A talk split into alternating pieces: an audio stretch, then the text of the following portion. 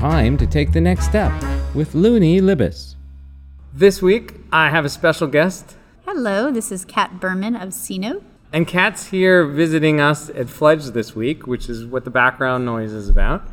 Uh, so, Cat, give us a give us a one-line description of what CNote does. Sure. So we believe that every dollar should be aligned with your values. So we're a financial technology company that aligns your cash and fixed incomes with the causes and communities you care about. That was a lot of words. Hmm. that was, was good. in one it, breath? It, it described what you do.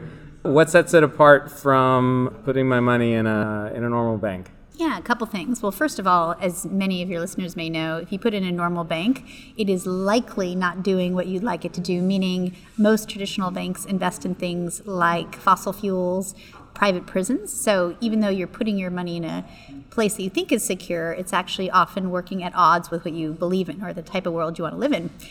On the flip side, it's also not making you much money. so it's not even keeping up with inflation. So the dirty little secret is most of us who keep our cash in a traditional bank and even possibly have a CD uh, are actually losing money when you look at the rate of inflation.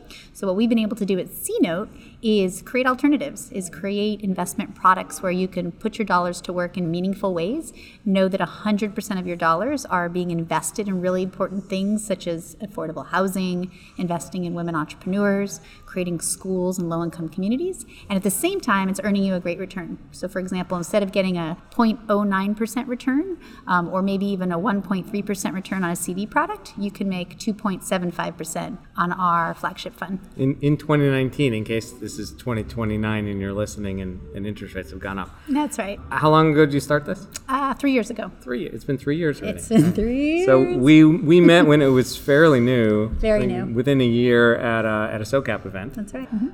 Okay, so let's let's talk. If you can remember back three years. Yeah. Uh, you had this idea. Yeah. And how'd you get the how'd you get from there to the first hundred customers? What was your path? Wow, we tried a lot of things. um, so we started off retail. So we started off really focused on how do we get individuals to sign up on the website and invest in our products. And Crowdfundy style.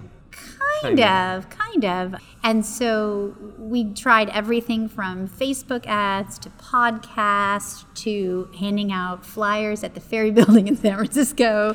Um, I'm a fan of guerrilla marketing. So we tried a lot of things, um, and we believe in thoughtful experimentation. So it was not just throw every, you know all the pasta at the wall and see what sticks. It was try you know very calculated experiments and see where the ROI was. We're also pretty good at asking people how they heard about it and monitoring where the inflows were coming. And so what we learned was that the vast majority of new customers were coming from word of mouth. It wasn't coming from anything paid we were doing. It was actually coming from someone who signed up, had a great experience, and said, "This is awesome. You should try this, Yeah. dear friend." So I, I can relate to that. I run Fledge Business Accelerator. I've seen a few thousand applications. We ask everybody, "How did you hear about it?" And number one answer is friend. There you go. Yeah. They don't tell us which friend. Yeah, exactly. yeah. So can't actually work that channel very well, easily. You have to deliver superior products. I think for us is our attention to detail and our attention to customers and that type of belief in each individual, each member we call our, our customers matters.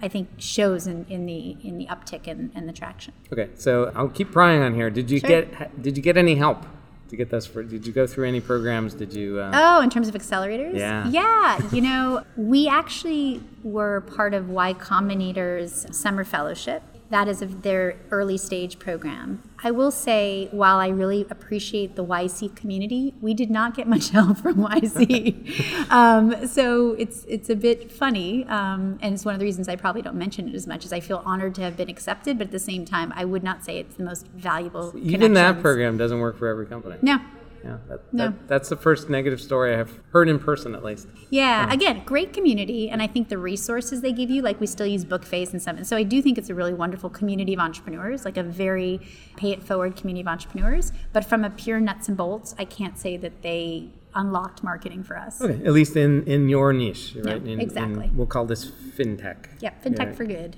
So you jokingly said it was straight line path because it's never a straight line. Hmm. Never path. straight. Anyone tell you that is lying. They, it, it makes a good movie. The Social That's Network right. was a straight line path. That's right. Uh, what's the last three big learnings you, you've had? Oh my gosh, there's so many. Oh, I'll say, I mean, one that may be obvious or not obvious is listen to your data after your gut. Meaning, I think as entrepreneurs, we often think we know the answer. And I just think spot checking that with data is really important. So, for example, we may have a hypothesis that what our clients care about is X, and that's great and all, but you really need the data to back it up to say, oh, do we actually see that more clients care about X and what are they answering and what are they doing and really observing how they interact with your product as opposed to going with the entrepreneurial gut. I'm an absolute fan of entrepreneurial wisdom and intuition and certainly it's part of what we what we rely on, but it's not all that we rely on. And I think that's a very um, important piece of our business is really being data driven. And is that you come up with a hypothesis and then you figure out how to measure that? Yes. Or is mm-hmm. it Yeah. you've already collected a bunch of data and then you come up with a hypothesis and you see if it's true in that data? I would say the latter in terms of, yeah, we usually see some trends, but it's easy to jump to conclusions. Oh, I got the answer. This must be the perfect, right? This Or- must or be the perfect marketing channel, yeah, right? or justification. The, the, the, the, the flaw in here is That's right. Right. I think I you know I don't know if you have gender data, but I think most of our customers are women. Right. You look at the last few weeks of data. Oh, look at that. They mostly women. Right. And then you're done. Right. But you've justified it as opposed to. I wonder which which gender is more common. Let's ask the data and then run it for the last few months and the last year. And, Apps, and, then have it tell you. continuing to run it too, because there are certainly points of our time where we, for I'll give you a great example on, on the retail side. We thought for sure it was definitely just women and millennials were our clientele, right? Those under 40 and women, that is CNote's clientele, and that's it. And you're sitting there on Facebook right. trying to just We're thinking tune, that's it, it. tune it to that. And yeah. then suddenly, and this was probably about a year and a half ago, we had this influx of men come in and with really big checks, and we're going, "What is happening?" And it completely blew our entire hypothesis out of the water. Um, now, granted, I would still say we skew women and millennial, but we do have a big chunk of No, what I would say Yeah. is that you have three customer segments. You have one that's millennials. You have one that's uh, older women, older than millennials. Mm-hmm. Yeah. Uh, no offense. And one, Yep. and one that's men.